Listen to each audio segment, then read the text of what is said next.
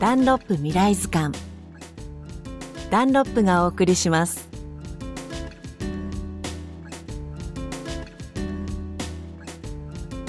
ダンロップ未来図鑑、この番組では毎週ひゃくねんごの地球へ語り継ぎたい日本全国の宝物をご紹介しています。東京都心からはさんじゅっキロ圏内にありながらも、奇跡的に開発を免れてきた大規模な自然空間が埼玉県に広がっています。名前は見沼田んぼ。その大きさは実に東京ドームにひゃくろくじゅうきゅうこぶんです。こちらでは田んぼ体験をはじめ、味噌作り、こんにゃく作りなどさまざまな自然体験に参加できるんですが、これらのプログラムを提供しているのは、地元に暮らすお母さんたちが中心となって作ったグループ、ファームインさぎやまです。代表を務める萩原さとみさんにお話を伺いました。農業って本当に命の産業なんだよっていうことを伝えたくて、何にもないところから作り出す知恵や力が技があるんだよってことを伝えたくて始めたんです。脳のある暮らしって日本の社会問題を包み込むだけの力があるってことに気づかされたんですね。食の安心安全、環境問題、福祉問題、教育問題、そして居場所づくり、今伝えなかったらもうなくなってしまうと思うんですね。埼玉県に広がる大自然の見沼田んぼから、脳のある暮らしの豊かさを次の世代へ伝えていこうというファームインさぎやま。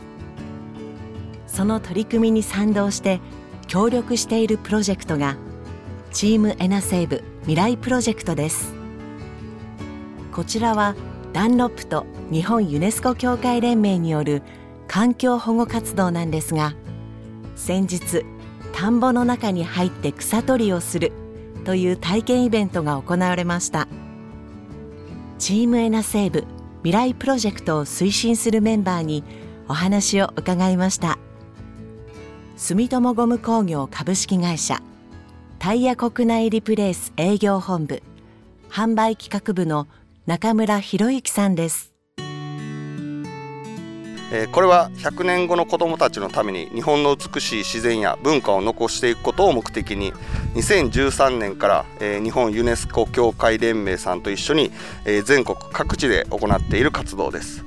こうした活動は継続することが重要だと思っています。ここ見沼田んぼでの活動も今後も継続し、ひゃくねんごの子どもたちのために美しい自然や文化、未来へ残すお手伝いをしていきたいと考えています。住友ゴム工業株式会社中村博之さんへのインタビューをお聞きいただきました。埼玉県の見沼田んぼで行われた田んぼの中の草取り体験、当日の活動にはチームエナセーブ未来プロジェクトから多くのメンバーが参加しました。なかなか体験できないことなんで楽しくやらせてもらってます。カエルとか、そうですね、アメンボとか久々に見てるの楽しいですね。小さい頃に戻れるっていうような、そういう感じで、すごい貴重な体験だと思います。靴を履かないでこう歩いたり入ったりということがないので、初めての体験なんで楽しくできてます。自然の中で遊ぶことで自然を好きになって、近いうちに来たいと思い、この自然を守りたいと思うようになる。素敵なつながりですよね。埼玉県の見沼田んぼを舞台に、田んぼ体験をはじめ、味噌作り、こんにゃく作りなどさまざまなプログラムを提供しているグループ、ファームインさぎやま。再び代表の萩原さとみさんに伺いました。みんな農業ってすごい、うわ、真っ黒くて大変なんじゃないかっていうふうに思ってますけど、いや実際に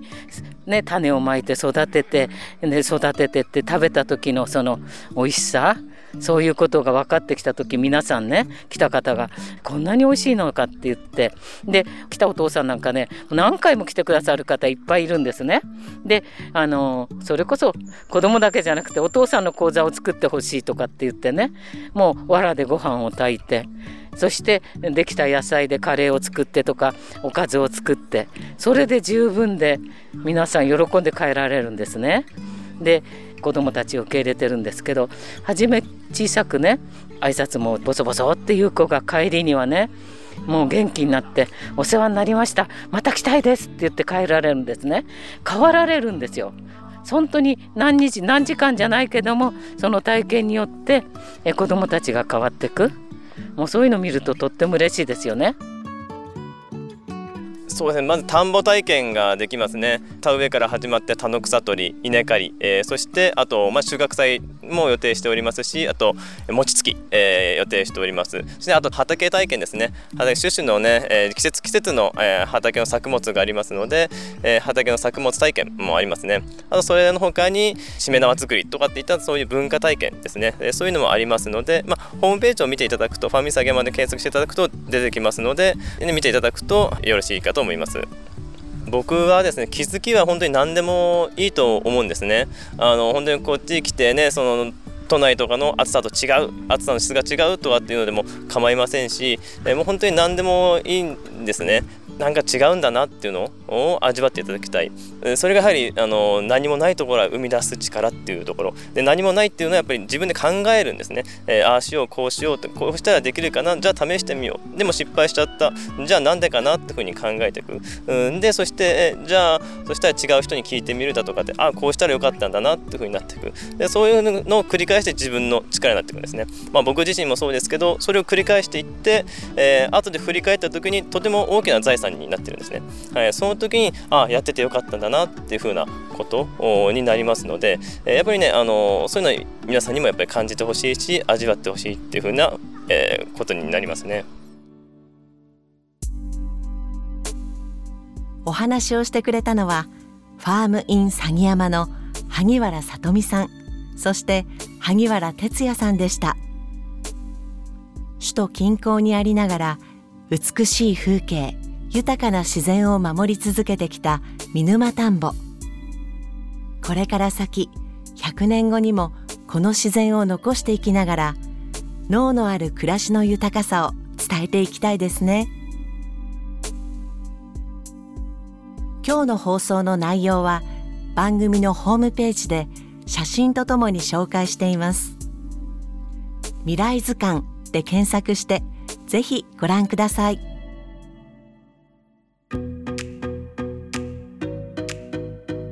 ひゃくねんごの子どもたちに日本の美しい文化や自然を伝えたい、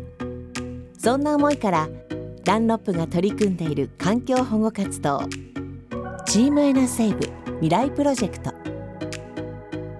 定年ピタイヤエナセーブシリーズの売り上げの一部を活用して、にせんじゅうさんねんから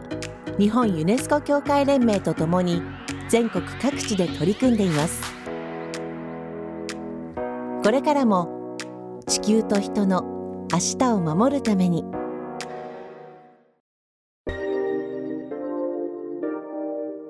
ダンロップ未来図鑑、ダンロップがお送りしました。